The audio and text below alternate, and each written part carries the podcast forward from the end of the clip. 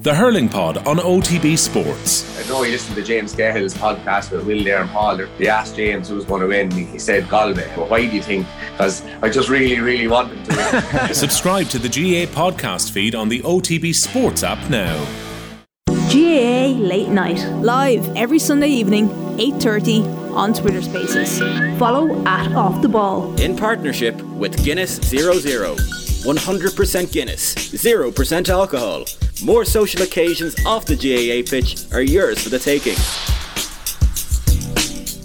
Welcome, one and all, to GAA Late Night here on OTB's Twitter Spaces. Limerick's dreams of 3 in a row still very much intact after they saw off Galway today by 27 points to 1 goal and 21 in this afternoon's All-Ireland semi-final at Croke Park. Returning duo Cian Lynch, Peter Casey sprung from the bench in the final quarter, but another sub in David Reedy, who made the telling contribution, scoring 3 points and brought on to help John Kiley's side over the line. Standing in the treaty's way of possibly winning 4 Liam McCarthy's in 5 years is Kilkenny, the last team to beat them in the championship back in the 2019 semi-finals. The Cats also came out on top when the teams met in the 2007 decider. TJ Reid is the only survivor from that game. He scored 10 points in helping Kilkenny beat Clare by 226 to 20 points on Saturday to book their place in a 17th final of the Cody era. A remarkable success over the last 24 years or so. There was also plenty of drama at Nowlan Park this afternoon as Paddy McCormack's goal in the 65th minute saw Tipperary snatch the All-Ireland minor hurling title away from their neighbours Offaly. Cork are on the lookout for a new manager after Kieran Kingston confirmed this evening that he's not seeking reappointments. We'll talk about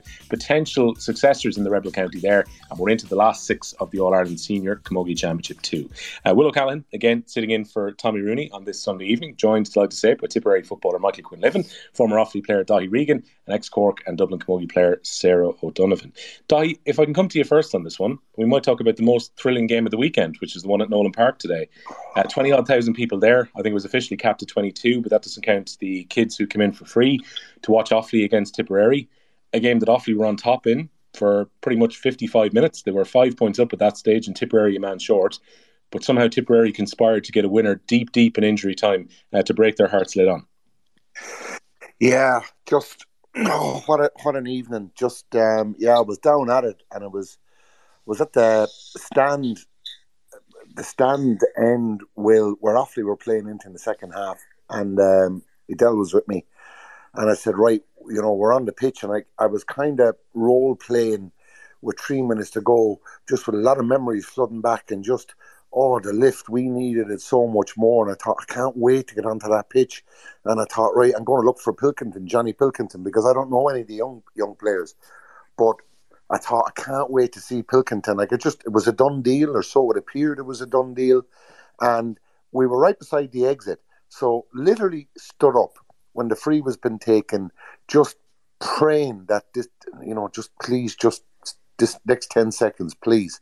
And then it was like, right, I know where I'm jumping over the fence. It's a long way to get to Johnny, but I know where they're going to have to come off. And next thing, just when the goal went in the space of 10 seconds, just everything changed. And literally, I just said to Adele, right, quick, gone. And we were down the steps and out, and there was about 5 other people coming out of the back of the stand, and it was, what's after happening here?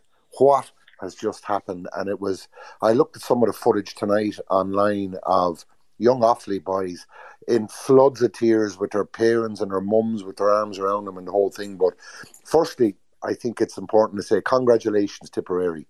They hung in when they looked, you know, gone. And it looked like it was a lost cause. It was a phenomenal game. But you have to hand it to Tipperary. They hung in. There were 5 or 6 down with 6 minutes to go. And for all intents and purposes, it looked like it was a done deal. Offaly were just phenomenal. We're the better side. And I know sometimes you say, well, you know, the best side will always come out at the end. Offaly were the better side. There's no doubt, and they got caught. But congratulations, Tipperary. They never died. But when, as you know, Will, when you're from where we are, I mean, going out this morning, the roads were just packed at 9:30, 10 o'clock this morning. We were ringing people who, and I, from being a rep many years ago and travelling that country, I went off Timohoe, down that direction and into Castlecombe or so. It was fine, and I went home the same way, and it was fine. But we were talking to people on the way down who were like, there's 20 kilometres here, and it's, you know, we don't know, will we make the game? And the buzz around the county, and it was just, this would have meant so much. It would have just meant so much to our county to be able to go up and compete with the likes of the Kilkennys, the Wexfords, Cork, Tips, Galways, and conceivably win a minor All-Ireland title. I mean, that's just would have been unheard of nowadays for us to go and do that. But that's why it's so devastating. It's desperate for those young kids, and our heart goes out to them genuinely. But for the rest of us, all of us, Offaly people and Offaly supporters, it's a very, very sad evening. And I know it's sport, but it is a sad evening because we were clinging to any bit of glory. But we got glory this year with them, but just the ultimate just came up so short. But so sad to see those floods and floods of tears. But again, I've said it already, well done Tipperary, you hung in and you've been phenomenal this year as well. But what a day. Two crucial moments, Daithi, that happened during the game too. One happens with about 7 minutes of normal time left, which is when Carl Robinson, who had come on as a sub, was ready to round the goalkeeper and put the ball into the net, which would have probably killed the game. Tipperary's Damien Corbett throws the hurl, gets a red card, but ultimately the punishment is not really there in the scoreboard because the free ends up going over the bar as opposed to it being a penalty and an opportunity for a goal. And then the decision which was given against Brecon Kavanagh as he's coming out with the ball very late on was very contentious. The free that was given for Tipperary that ultimately resulted in the ball being dropped in from McCormick to tap it home. Yeah, literally within seconds of that. Now, so let's deal with the first one. I was at the back of that goals, and I was right at an angle that the attack that Adam Screeny was solo in towards. I was directly at an angle behind him, looking at everything, thinking this is goal. So I could see Robinson had the overlap. I saw the pass been thrown straight away, and I knew pretty instinctively that the whistle had gone. And you know the way you're looking at something and it's developing in front of you, and I'm thinking, why is he blowing the whistle? He's going to score a goal. It's pretty likely he's going to score a goal. But I did hear the whistle. Now, when the pass was thrown to him, and when he took it, he was definitely outside. But his momentum within 2 to 3 steps had brought him inside. So all I know from looking at what I was looking at in front of me, developing, I thought, you've blown it, and you've blown it way too early. So I watched him go to the umpires, and he was a long time with the umpires. And they clearly couldn't identify who the tip offender was. So he went across the field to the linesman, and I thought, you know the hurl was thrown and it did clip young Robinson in the head. And I thought, whoever you pick is gone here. So when the tip player went to him and he called him, I could clearly see the ref was pointing, kept putting his finger to his own head. And I said to Adele, this is clearly a sending off. He keeps pointing to the head and that means he's gone. But that's not what interested me. What interested me was, is this a penalty? Tip at 5 on the goals already. And then he pointed that it was a 21. Now, well, I understand afterwards that apparently it was the right call. That has been verified that, no, when you look at it again, he'd blown the whistle. That was my understanding when it happened. I think he had blown the whistle and it was a 21, but I couldn't understand why, when he had caught the ball, Robinson took the pass and his momentum carried him in. He should have given him the option of carrying on, so he blew it too quick. In relation to the second one, I was so far back from it. I know young Dan Ravenhill threw a pass just before that was misplaced, and I thought, oh shit, no, here we go. But I've watched it about 50 times tonight on my phone, and the referee is 2 yards away from it. And I'm going to be fair to the referee. I thought the referee did a very, very good job in the game, but he made a very wrong decision there. It was a blatant free. So he's 2 yards away. He blows his whistle. It's a free out for Offaly. The ball is struck, and in the air, he blows the final whistle, and the game is over.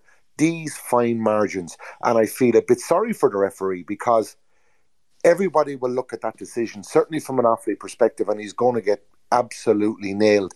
And that's hard on him because, you know, a goalkeeper in the course of a game is expected to deal with the basics. He's not meant to stop bullets. If he does, it's a bonus. A referee is meant to get the clear decisions right.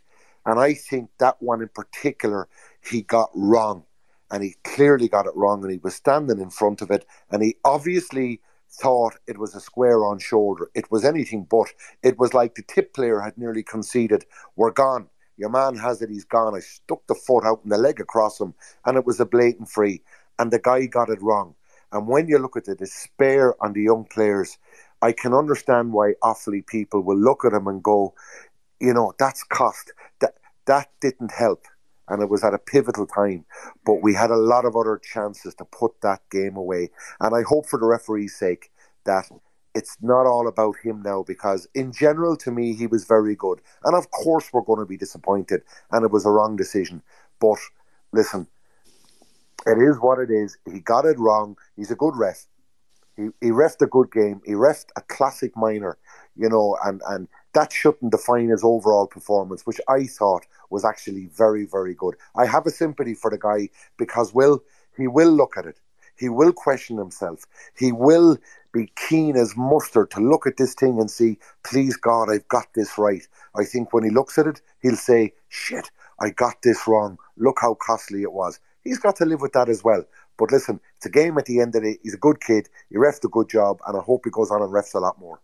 Yeah, and look, it was an incredible game. Again, an incredible occasion too, the fact that there was so many people in Nowlan Park and so many people in so early at Nowlan Park. It was one of the most remarkable All-Ireland minor finals of recent years. And credit to Tipperary as well, the fact that they've dug in their last three games, a late finish against Galway in the semi-final, the way they finished in the Munster final, holding their nerve on penalties. It's no coincidence they've been able to do this three games in a row. Michael McMullen, do you want to come in? What's in your mind? I just thought it was a fanatical game. It was just, everything was right about it. I sat engrossed as a neutral, and it was just absolutely brilliant occasion. We spoke a few weeks ago on here about the need to take minors to Croke Park. Maybe today is evidence that playing in front of a packed arena, wherever it is the way forward, because, you know, when the Offaly disappointment subsides, you know, in some shape or form, themselves and Tipperary have to really look back and say, I was part of what was a magical occasion. You know, the colour, the atmosphere, it was just fantastic. It's just a pity it was decided, you know, just at the end the way it was. I thought Offaly were by a stretch the better team. They were hooking, they were blocking. They always seemed to have the upper hand. And young Screeny, I don't know how he didn't get man of the match. He was absolutely excellent. And I awfully have to take an awful lot of credit for getting back to the top table. And let's hope that that team can stick together at under-20 level, because let's face it, the game of hurling needs far more teams to be at the top table. And you'd like to think Offaly will be one of those teams in years to come. Yeah, Leo O'Connor, the Offaly manager, is listening to us at the moment as part of the chat. And he said after the game, both on TJ Carron on Midlands Radio, that really it's about what happens next for their team, as opposed to the disappointment of today. And they're even having a homecoming for their team tomorrow. Again, I think that's the right thing to do after they won their first Leinster in a generation and got to a first All-Ireland final since 1989. Michael Quinlivan is with us as well to give us a Tipperary perspective on this. Mickey took Tipperary clinical, scored 1-2 without reply late on in the game. And you got to take your chances when they come. That's probably the Tipperary perspective on this, isn't it? I think so, yeah. Look, I think for this Tipperary team, they've shown a hell of a lot of character in all of the games they played this year, and that's really, you know, the shining light of everything. I was watching it on the telly, and it's funny. The last free is probably it's only about 3 or 4 yards away from where a player would actually rise it and try and strike it on goal itself. So in some ways they were nearly lucky it was a little bit further out. But just, look, what a finish. As Dai said, they just dug in there. You know, Offaly probably were the better team, I would say, across the 60 minutes. I thought they were brilliant. And I think for both sides, you're going to see a hell of a lot of these players come through and play senior hurling with their counties, which is, in the cold light of day, probably not what needs to be said today. But for two teams that are probably going through a slight bit of a rebuild at the minute, I think it's a nice positive outcome that you'll see a lot of these guys starting to come through now in the coming years. Yeah, that was the first game of two today. We had the senior semi-final afterwards, where Limerick just about won, 27 points to 121. Sarah O'Donovan, you were watching this game in Porto, of all places, slightly more exotic than the rest of us who were watching it either in Croke Park or on TV today. Galway put it up to them. A lot of the pre-match predictions, we were in Limerick for a roadshow midweek, and the feeling was this was probably going to be 6 to 8 points in Limerick's favour, that Limerick should come through easily enough, given the way Galway had hurled in their games against Cork and in the Leinster final against Kilkenny. But Henry Sheffin's got to be happy when he looks back in this game. The intensity shown by Galway, missed a few chances down the stretch, but generally they went toe for toe. That game was level on 10 different occasions today. Yeah, and look, they had 18 wides in the end, and I think Limerick had 15. But for me, watching the game, it looked like a completely different Galway team to the team that played Cork. I know after the Cork game, I felt that Galway looked threadbare, but what Henry managed to do in 2 weeks in terms of their conditioning, in terms of their energy levels, like that has to be admired, because 2 weeks ago, they didn't look like they were going to be able for a contest against Limerick. So whatever he put in those water bottles in the last 2 weeks, completely different team. Always knew that be able for Limerick. And look, the league obviously showed that in that win that they had in Limerick against Kilkenny had a better bearing for Galway, because Galway, while playing poorly, still had the advantage, unlike Clare, of being in Croke Park less than a month ago and having a better sense of the game and the place. Daithi, we were talking to Joe Quaid actually about Reedy during the week, about this, the fact that he played not that long ago in the Christie Ring for Kildare, and he was making the point that now he's gone back into the Limerick panel. He gives them an option coming off the bench. Probably not the expected hero then. You probably would have been thinking that this was going to be Cian Lynch or maybe the returning Peter Casey, but three very, very important points from David Reedy when it was required in that game. Yeah, but he's very highly rated. I was interested in listening to the Limerick management afterwards, and John in particular was talking about the finishing four or five guys that come on.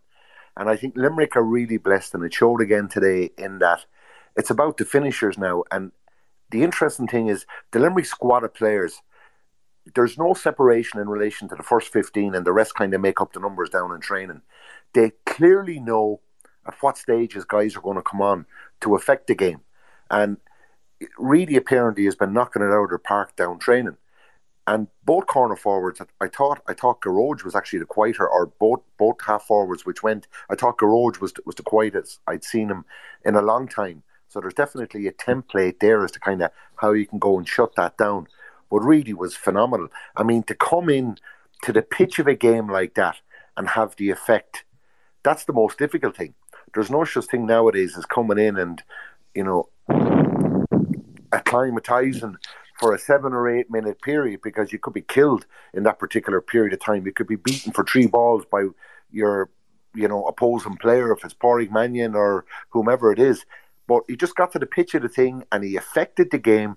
And that's a phenomenal performance to come on and have an effect like that and be at the pitch of the game, because that was frantic stuff. I mean, you just did not get a second will on the ball. But I thought Galway were really suited to Limerick because of the size and strength that they have in so many positions. But I do think the start that Limerick got kind of, you know, did stand to them. It took an awful lot for Galway to get back at them. But it goes to show Limerick's game is predicated with the way they can throw the ball around three or four times between the full back line, the half back line. And then all it takes usually is one of the halfbacks to break a tackle, and then everything is heads up. Everyone is looking with the heads up as to where they're striking the ball, the whole thing. But when Galway got in their faces and broke that down, it showed that there is potential there to get in amongst Limerick and cause problems when you force deliveries and guys to make deliveries or go backwards or go sidewards. And also when you mark their two wing forwards man to man, because they kind of drift out so far back to field and pick up a lot of loose ball from the half-back line that they turn and they have so many options to just pinpoint wherever they want. But if you get on them hard, you're cutting Limerick options down. Now, you do lose your own shape a bit, but if you're willing to go man-to-man and trust, you can get at Limerick, and that was shown today. If you're a Limerick or Galway supporter on the way back from the game and you want to come in, just throw in a request and we'll bring you into the conversation here. Sarah, one of the more unusual moments during the game, and look, in the end it was a 3-point difference. There were 2 points that were chalked off due to Hawkeye. And the big talking point is the Ronan Glennon one. It took almost 3 minutes. I think it clocked in at 2 minutes 47 that it took for Hawkeye to actually disallow that score. Hawkeye's had a few issues this year where it hasn't operated properly. I wonder if today that was actually turned off and back on again or something. The same happened down in Semple for at least 2 games I was at this year, where we were left waiting 2 minutes, 2.5, 3 minutes for a score. I think it was in the Limerick Clare game. And like that, it felt almost like a rugby match, because you were kind of, the players aren't used to that, you know, extent of time waiting for the ball to be put back into play. But for today, for the game to continue and then the match be called back and the score be kind of returned, basically, it definitely something that's obviously not in the spirit of the GAA at the minute. And I wonder, are we kind of giving too much license to Hawkeye now? It obviously worked in their favour later, because I know they got a big score late on that we thought was wide. I think it was Conor Whelan's score that inched inside the post. So I certainly would be slow to rely on it, and I think the GAA are going to have to look at it, certainly in terms of the speed that it's taking to respond to the referee and his umpires. Yeah, this is definitely the longest one I've ever seen. Michael Quinlivan, what did you make of it? I've played in a number of games in Semple Stadium going back probably 5 or 6 years, and any time Hawkeye goes on in Semple, now this is separate to Croke Park, it takes 2 minutes at least. Now, what's very good about it is, right, you do get the right answer in the end. But if you're a chasing team with 5 or 10 minutes to go, you have some momentum, and then a score goes to Hawkeye, it kills the whole thing, which is such a killer. And that's what you hope won't happen in a big game, is that everyone's waiting around with 5 minutes to go to see is this Hawkeye score gone over, when the ball already could be pucked out and there could be two more plays, you know, already after happening by the time it comes back. It certainly, the way and the length of time it's taken at the minute really doesn't help anybody, I would say. I actually would be happier with the Ronan Glennon piece. At least the play goes on for 3 minutes and then they chalked it off, so you're not all waiting around.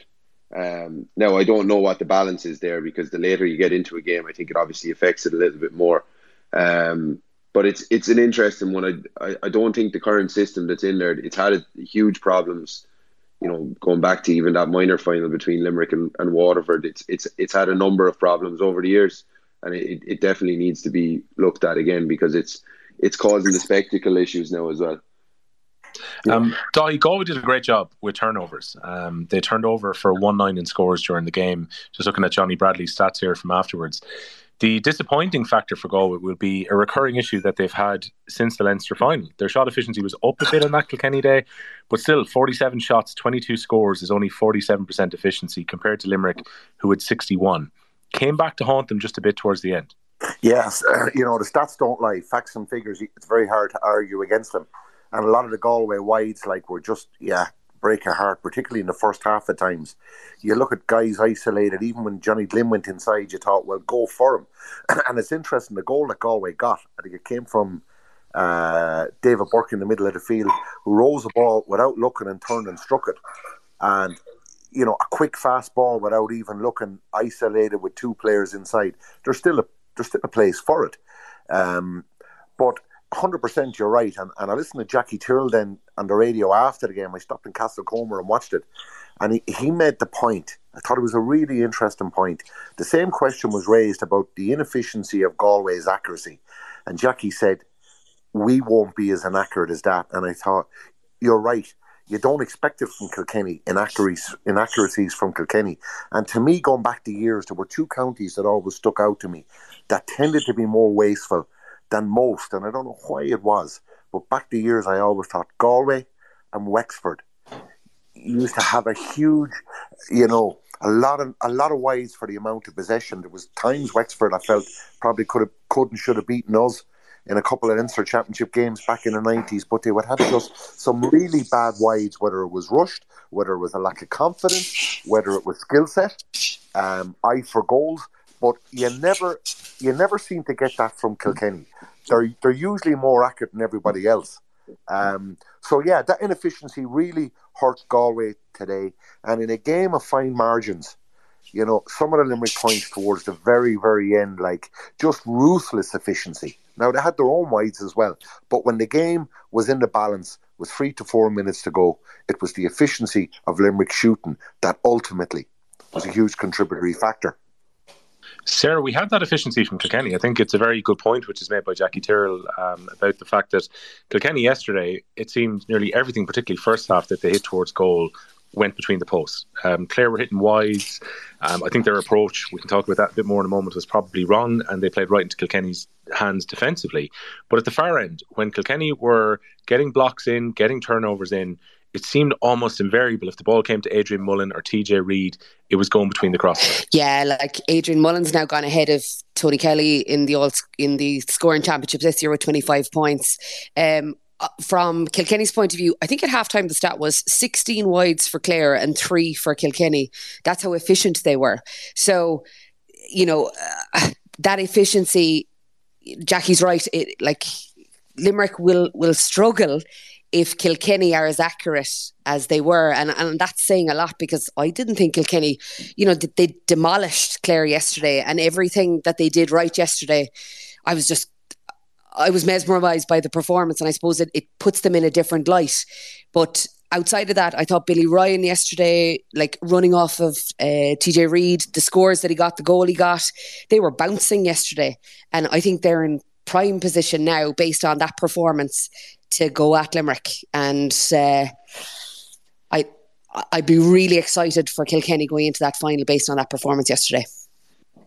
Michael, when it comes to the performance, we'll bring in Declan Herr in a moment on this, but Kilkenny go into this game, have to try and stop Tony Kelly. They put Mikey Butler on him, which, all credit to Paul Murphy on the Hurling Pod this week, he said he would be the man who would be brought in to take him on. The joke kind of went this morning, the chances are Tony Kelly woke up this morning and Mikey Butler was beside him in the bed. Such a job he did as a man marker yesterday.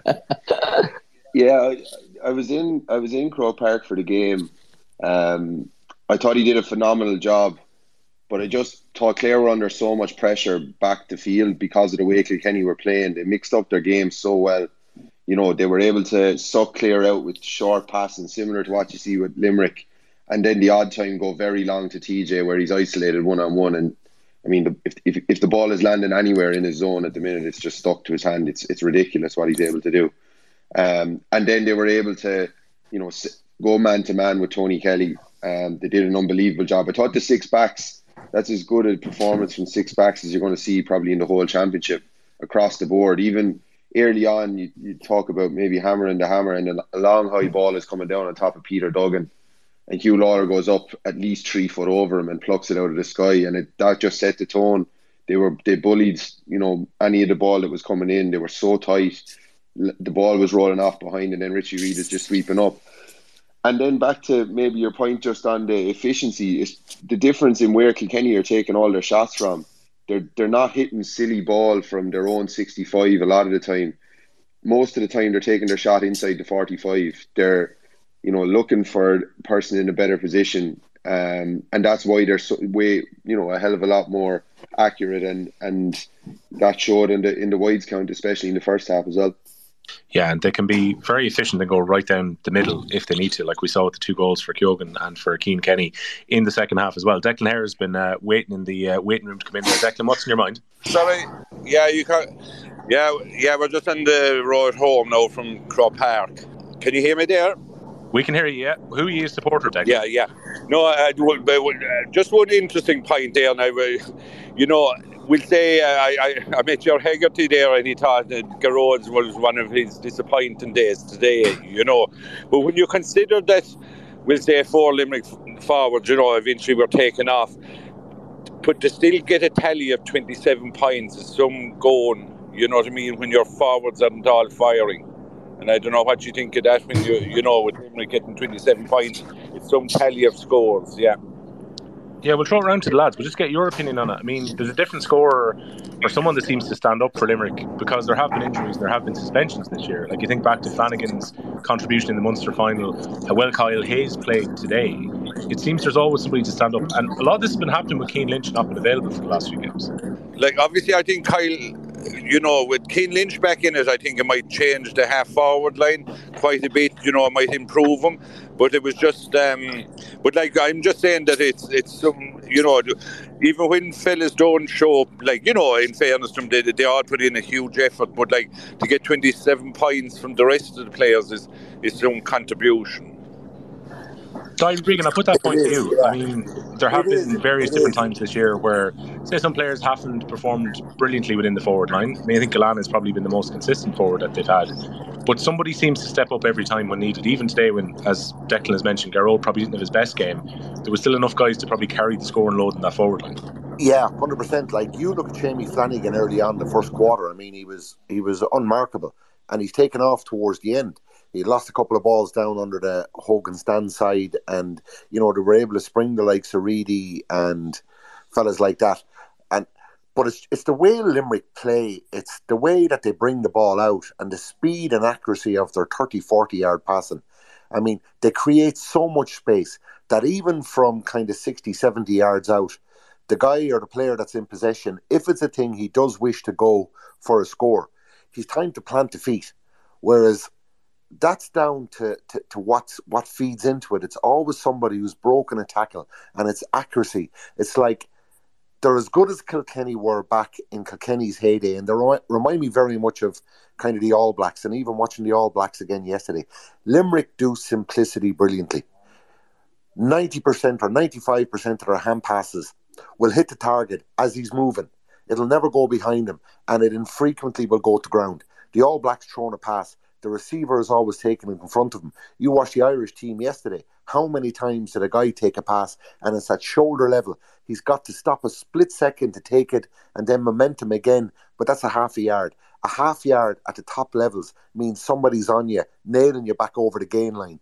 Limerick do, they're so efficient in the basic simplicity of what they do. How often do we see in the course of a game 40, 50, 20, 30, 40-yard stick passes, all built up from their full back line? So, you know, you look at the first quarter, the balls that went into Gallant and Flanagan, every one of them that were struck was been struck from 60, 70 yards away from a player who had ample time to look up, bypass Mannion, and put it exactly where he wanted to do. It's only when Galway got way more in their face after the first quarter that they started to hurry Limerick up a small little bit. So again, it's like what we talk about. If you want to break and dissect Limerick down, you've got to stop them at source. That means Kilkenny forwards have got to be for 74, 75 minutes in their face trying to break it down. And then the only worry I have is, if you're doing that as a forward so much, it takes so much out of you. Have you then got the ability when you're on the ball and the energy to also beat the same player that you're trying to stop coming out? So Limerick just do it from all angles, and they come in droves. It's not to say it can't be stopped, but it's not easy to stop it.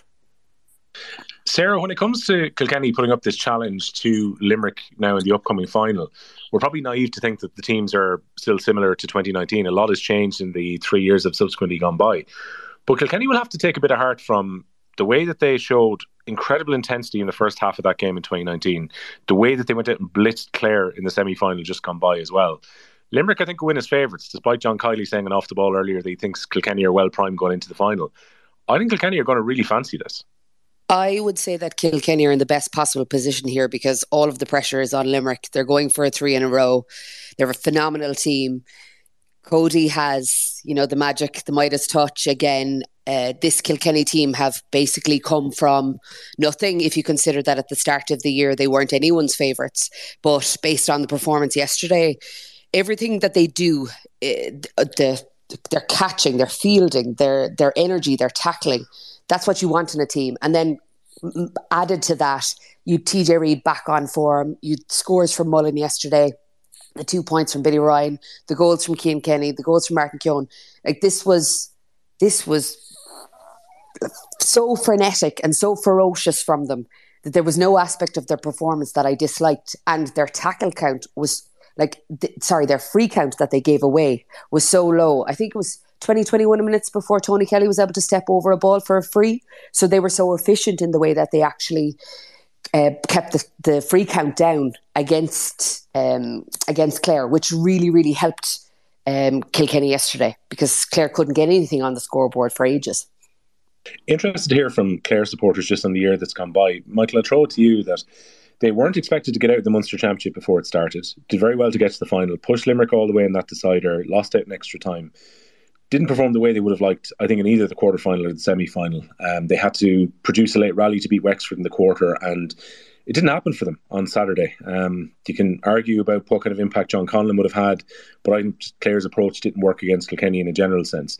What would be your assessment of Clare's year? I think from an overall standpoint, it's massive progress on where they came from last year. But it just shows the really small margins here. Clare looked like a team that needed a 4-week break after that Munster final to regroup. And just not getting over the line in that Munster final. You can see that against Wexford was a tired performance. Again, against Kilkenny, another kind of tired performance where shooting is a bit awry. It was just a little bit sloppy. And you just get punished against a team like Kilkenny. They're just ruthless in that scenarios, and they just put them to the sword. But on an overall basis, I think if they'd have sat down at the start of the year and said they'd have reached a Munster final and an All-Ireland semi-final, I think people would have been relatively happy in Clare, and I think Clare supporters would have been happy with that, considering the low base they were coming into from last year. Daithi, when they look into 2023, do we consider Clare within the top three in the country right now, or where do you see them? I don't know whether I'd go with that metric of being in the top three. I would say coming into this game, Clare, there was a huge optimism in Clare and about Clare, and even outside of Clare, I think. They were heavily tipped by a lot of people yesterday. What I would say is the manner of the defeat yesterday will leave a sour taste, because with all the phenomenal work that's gone into them and a very charismatic manager and all the players clearly have bought in, you can clearly see the whole county rode in behind this thing. So expectations were very high yesterday. When you have a performance like you had and a defeat like you've had, like, it's a lot easier for Henry to sit down in a week's time with the Galway squad and say, right, let's do an inventory of our year. We are so close to it. When you're Clare, you sit down and you're referring back to the Munster final, which was epic. But since the Munster final, they showed great character in the last 10 minutes against Wexford, albeit not a great performance. And yesterday was what it is. So it's easier for Henry to have that conversation. So to that end, going into next year, listen, so many things that can happen. Has it been a positive year from Clare? It's been a hugely positive year from a Clare perspective. Just the manner of defeat will niggle at the management team, will niggle at the players. And when you're a management team, you look at it and you'll say, what in God's name went wrong? How were we that bad? Whereas if it had been a 3 or 4 point defeat in a classic, and you were asking the same question, well, I'd say 100% are up there next year. Now, that's not to say there won't be a force next year. Teams have had bad years before. But I think what we're forgetting here is Cody's been building. He's been building a new team, and he's been building it for a while. And I didn't think Kilkenny the last number of years were a huge threat, and I didn't think at the start of the year Kilkenny were going to be a huge threat. I think that's changing. And I think this probably is the first year whereby Kilkenny are a serious threat, and arguably into the future, Kilkenny will continue to be a serious threat, where we're talking about them being potential All-Ireland champions. And I just think Clare felt that whirlwind yesterday, and I think we're in for an awesome All-Ireland final in a couple of weeks' time. Daithi, it's hard to compare across areas and everything else, but if Brian Cody was to lead Kilkenny to what would be his 12th All-Ireland title this year, given they've had, this is the 7th year, they wouldn't have lifted Liam McCarthy, so they have lifted in the last 6. If they were to win Liam McCarthy this year, would this be his biggest achievement of his management career? Arguably so, yeah. And it's a parallel to, if you go back to Kerry going for the 5 in a row in 1982. In 82, they lost the final. In 83, they didn't get out of Munster. Cork pipped them. Dublin won the All-Ireland football. So they'd been on the go since 75, and the consensus was that was it. It was only one way after that. And Mikko came back, and then he won 3 in a row again. So you'd say, which was his best? His first achievement with basically 21s in 1975, or coming back and winning another 3 in a row? I thought the 3 in a row was an extraordinary achievement when everybody had them finished. I think if Cody was to turn around and win again, having built another team, because I don't think anybody else would have did it, for the simple reason, the code and the ethics and the culture that he has there. He's such a powerful man that all the new guys that would have come in, they weren't of the same calibre, nor could you expect them to have been, of the Henrys, the JJs, the Tommy Welches. But what they would have done was they would have got to the pitch of the culture immediately. And that means their development would have been forwarded, because it is, this is what you must do, this is what's expected of you. So if he had gone, I always felt the retirements of some of the big players was inevitable. But to me, Cody staying was the big thing, because I thought if he went, there's a new manager coming in. Can he maintain that this incredible culture that Cody had? And I would have questioned whether somebody could have come in so soon after he would have left, maybe 2, 3, 4 years ago. So by staying, I think he's got these guys to the pitch quicker than anybody else would have done. And that, to me, is down to him. Sarah, looking at a different manager, we can come back around to the games in a moment. I just want to ask you about Kieran Kingston deciding to not stay on in Cork, because it seemed they were keen to keep him on for another term. His second 3-year term came to an end after the loss against Galway last month in the quarterfinals. 8 years he's had across 2 different management spells, and also he had a couple of years as a coach and as a selector. So effectively the last decade he's been involved in the Cork management teams pretty much across the board. Is this a surprise to see Kieran Kingston step down, or were you expecting this? A bit of both. I thought that my understanding was that he was going to stay on for another year and allow Noel Furlong and Pat Mulcahy a bit more breathing space, just so that they would kind of, I suppose, bed into the roles that they were to assume next year and the year after. But obviously with this change now and the suggestion that his management team are stepping away and his backroom team are stepping away, that would suggest that a whole new team was coming in. I don't think it's a bad thing. I think this group of players particularly have gotten very comfortable with the voices that have been around the group. My understanding is that they don't necessarily buy into the strength and conditioning as earlier in the year as other inter-county teams do. Some players haven't gotten into it at all.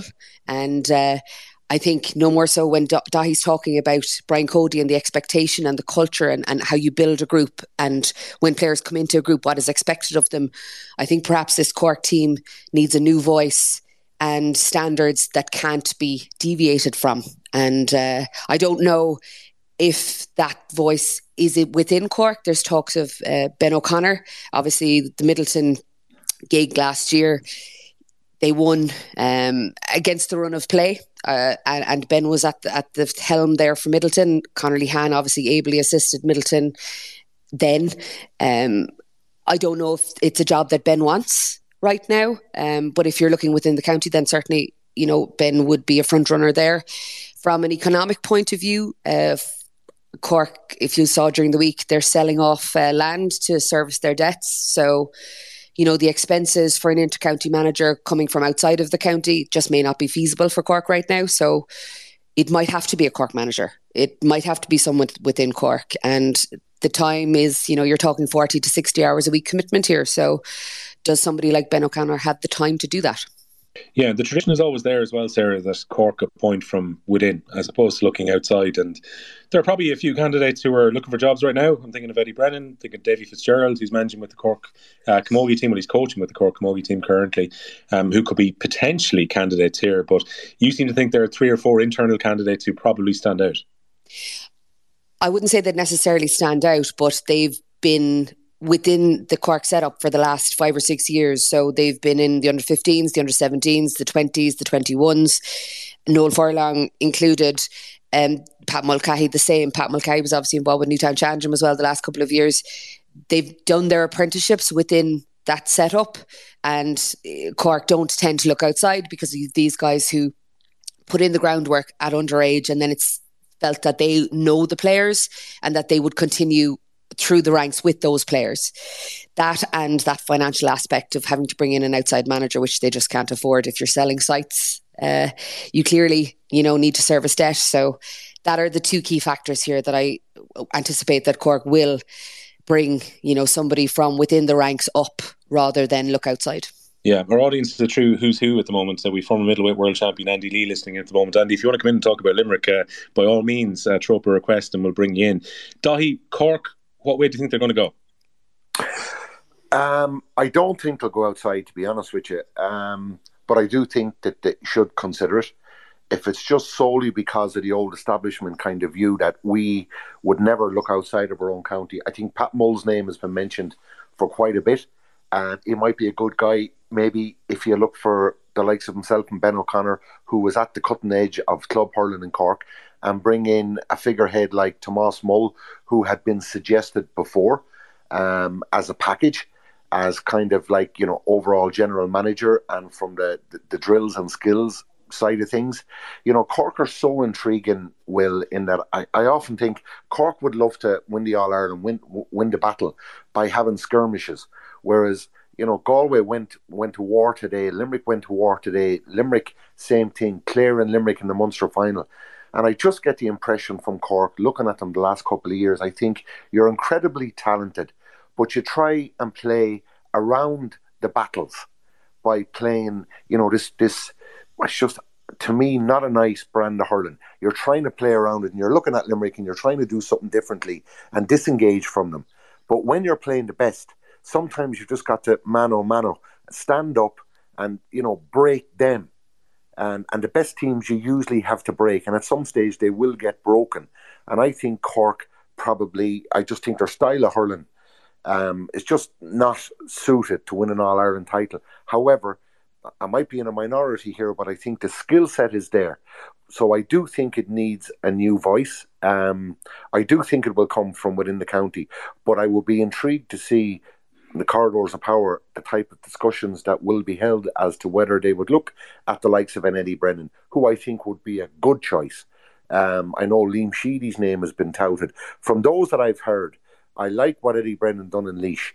He had a great win against Dublin in the Championship, set Leash up, very defensively minded in relation to what we have, we hold. And I think with Cork, he'd go a different way about it. I think he's a talented manager. I think he is going places. I just don't see Cork going outside, but I do think they need to broaden the horizons and consider. Interesting point, Dai, if I can come back on that one, is that we in the Hurling Pod, talking to both Paul Murphy and also to James Scahill, who have played against Cork in recent seasons, when we were talking about Cork earlier this year when they got to the league final, both expressed their belief that there's a soft underbelly about Cork. They felt that when Cork come up against a team who can mix it, like a Kilkenny, like a Galway, like a Limerick, they're too soft. Well, that's something Cork have to deal with. And I mean, kind of, it's a narrative. And, you know, people have narratives, but they're the ones that's in control of it. And as long as they perform like they've performed over the last couple of years, I mean, I thought their performance against Galway was absolutely shocking. I thought that the way that they played in a knockout quarter-final, for the ability that they had, I thought it was no cutting edge to it. So, and that's fair enough. I mean, listen, there was more spoken about Cork after Galway beat them. There was very little spoken about Galway. And I guarantee you, Henry and the boys would have looked at that, listened to that and gone, do you know what?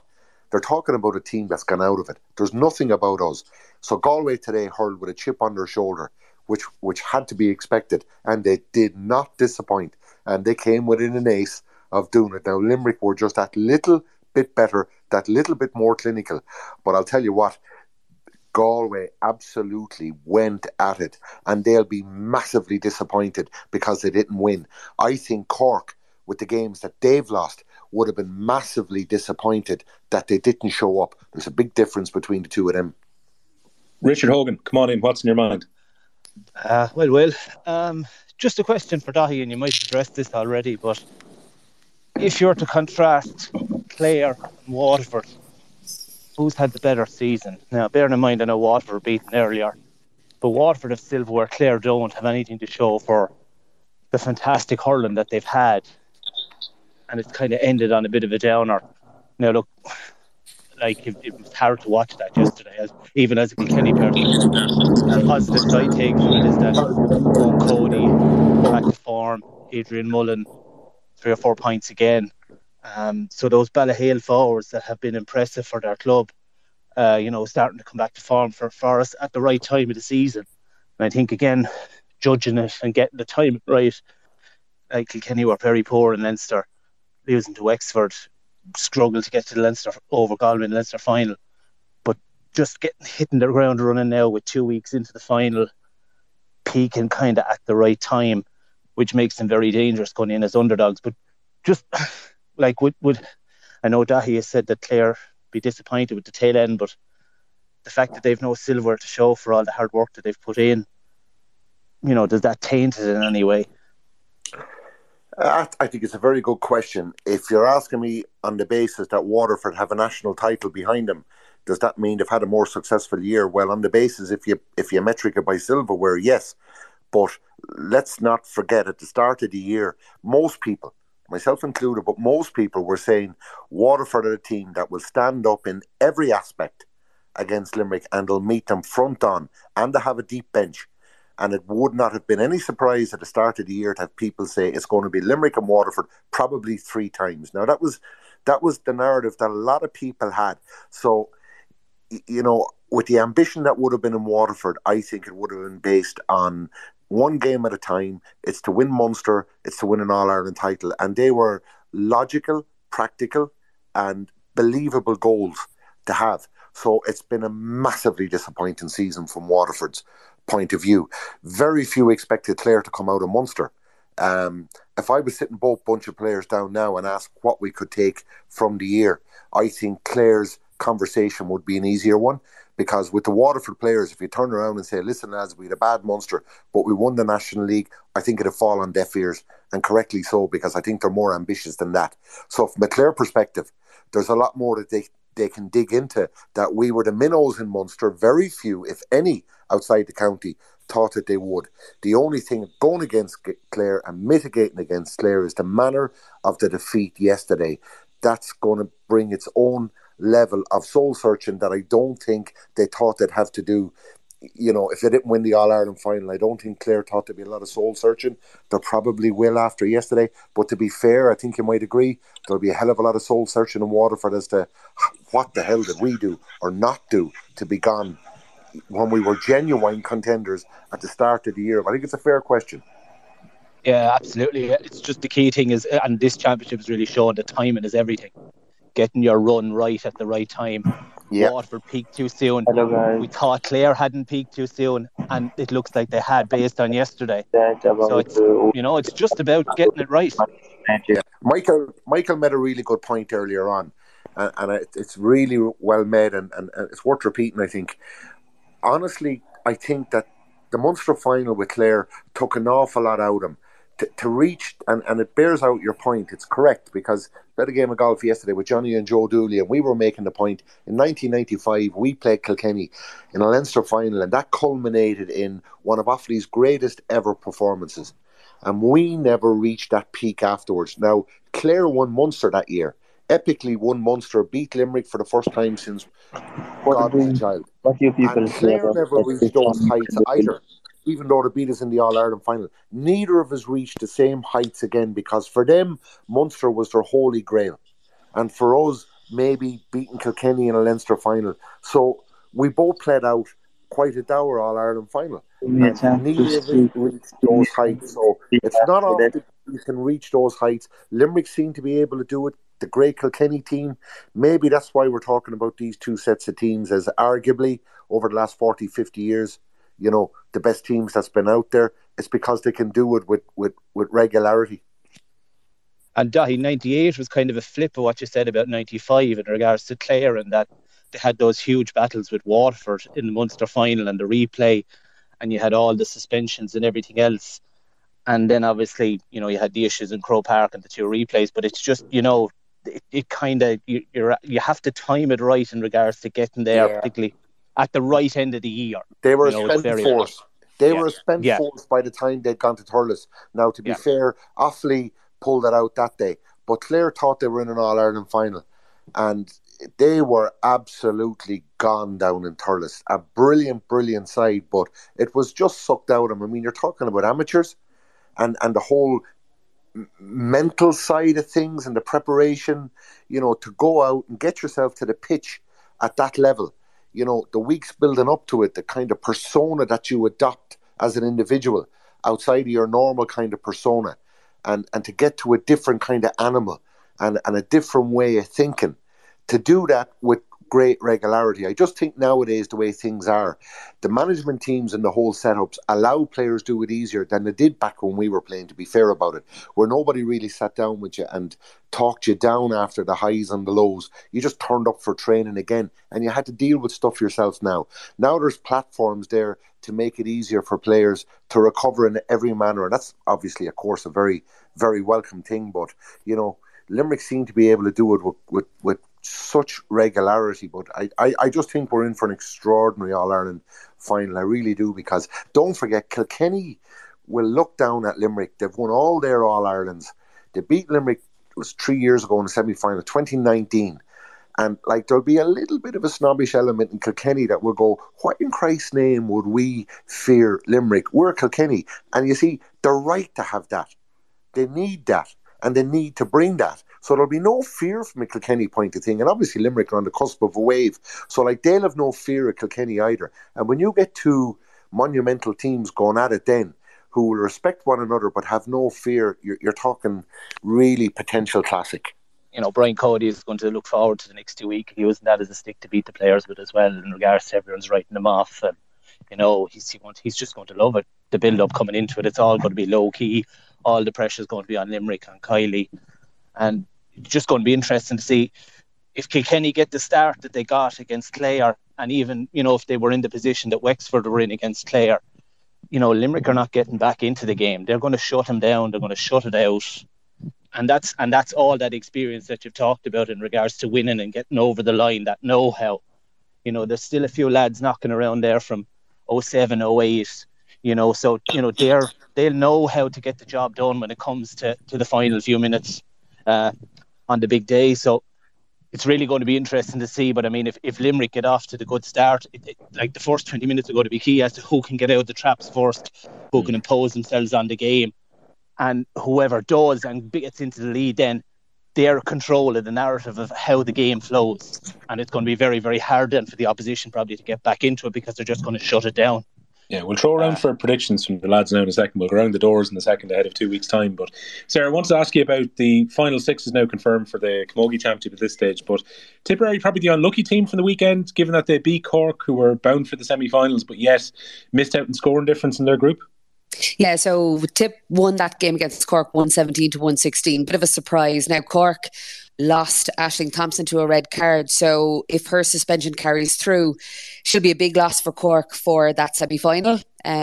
Outside of that, I suppose from Tip's point of view, they needed Wexford to beat Dublin to get the result and qualify themselves. So Wexford started really well, 7 points up after 15 minutes. Dublin went right at them and ended up winning it by 10 points. So big turnaround for Dublin in that second half, which allowed them to pop into third.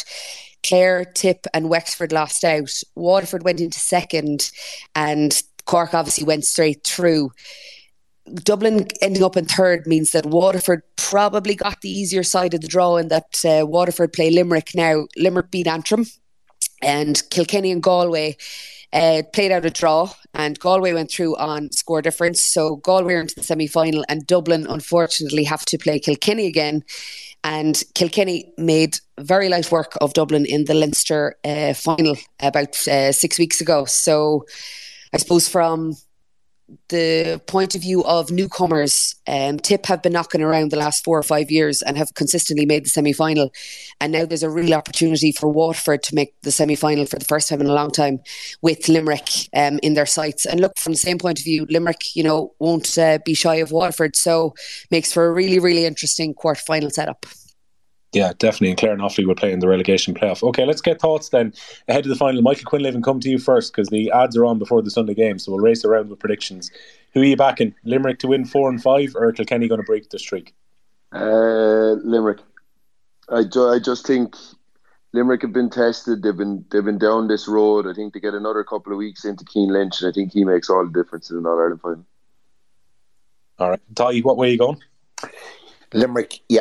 Limerick, unless Kilkenny score minimum 2, if not more goals, but if it goes to a point shoot fest, I think it's Limerick because they'll score them from all over the field. Kilkenny tend not to shoot from massive distances with the same regularity, although they're well capable of doing it. Phenomenal game. I think it's going to be just so robust, but I just think Limerick's depth of bench tips the balance. Sarah, what way are you going 2 weeks' time? Kilkenny. Walter Walsh coming on yesterday and taking that ball out of Dermot Ryan's pocket. I just think that Kilkenny team, based on what I saw yesterday, will be a big, big ask for Limerick. I'm really excited about it. Intriguing. My thanks to Mickey Quinlivan, to Daithi Regan, to Sarah O'Donovan, who've been fantastic co-hosts tonight, to all of you who joined in the conversation. Tommy Rooney's going to be back next week at 8:30, where he'll be looking at both of the football semi-finals from next weekend. You can get the Hurling Pod with James Gell and Paul Murphy on the OTB Hurling feed from 7pm tomorrow. Paddy Andrews and James O'Donoghue will be with Tommy for the football pod. They've got their bumper semi-final preview coming up, which will be available on Tuesday morning. Thanks again for listening and being part of the chat. We'll talk to you again next Sunday at 8:30.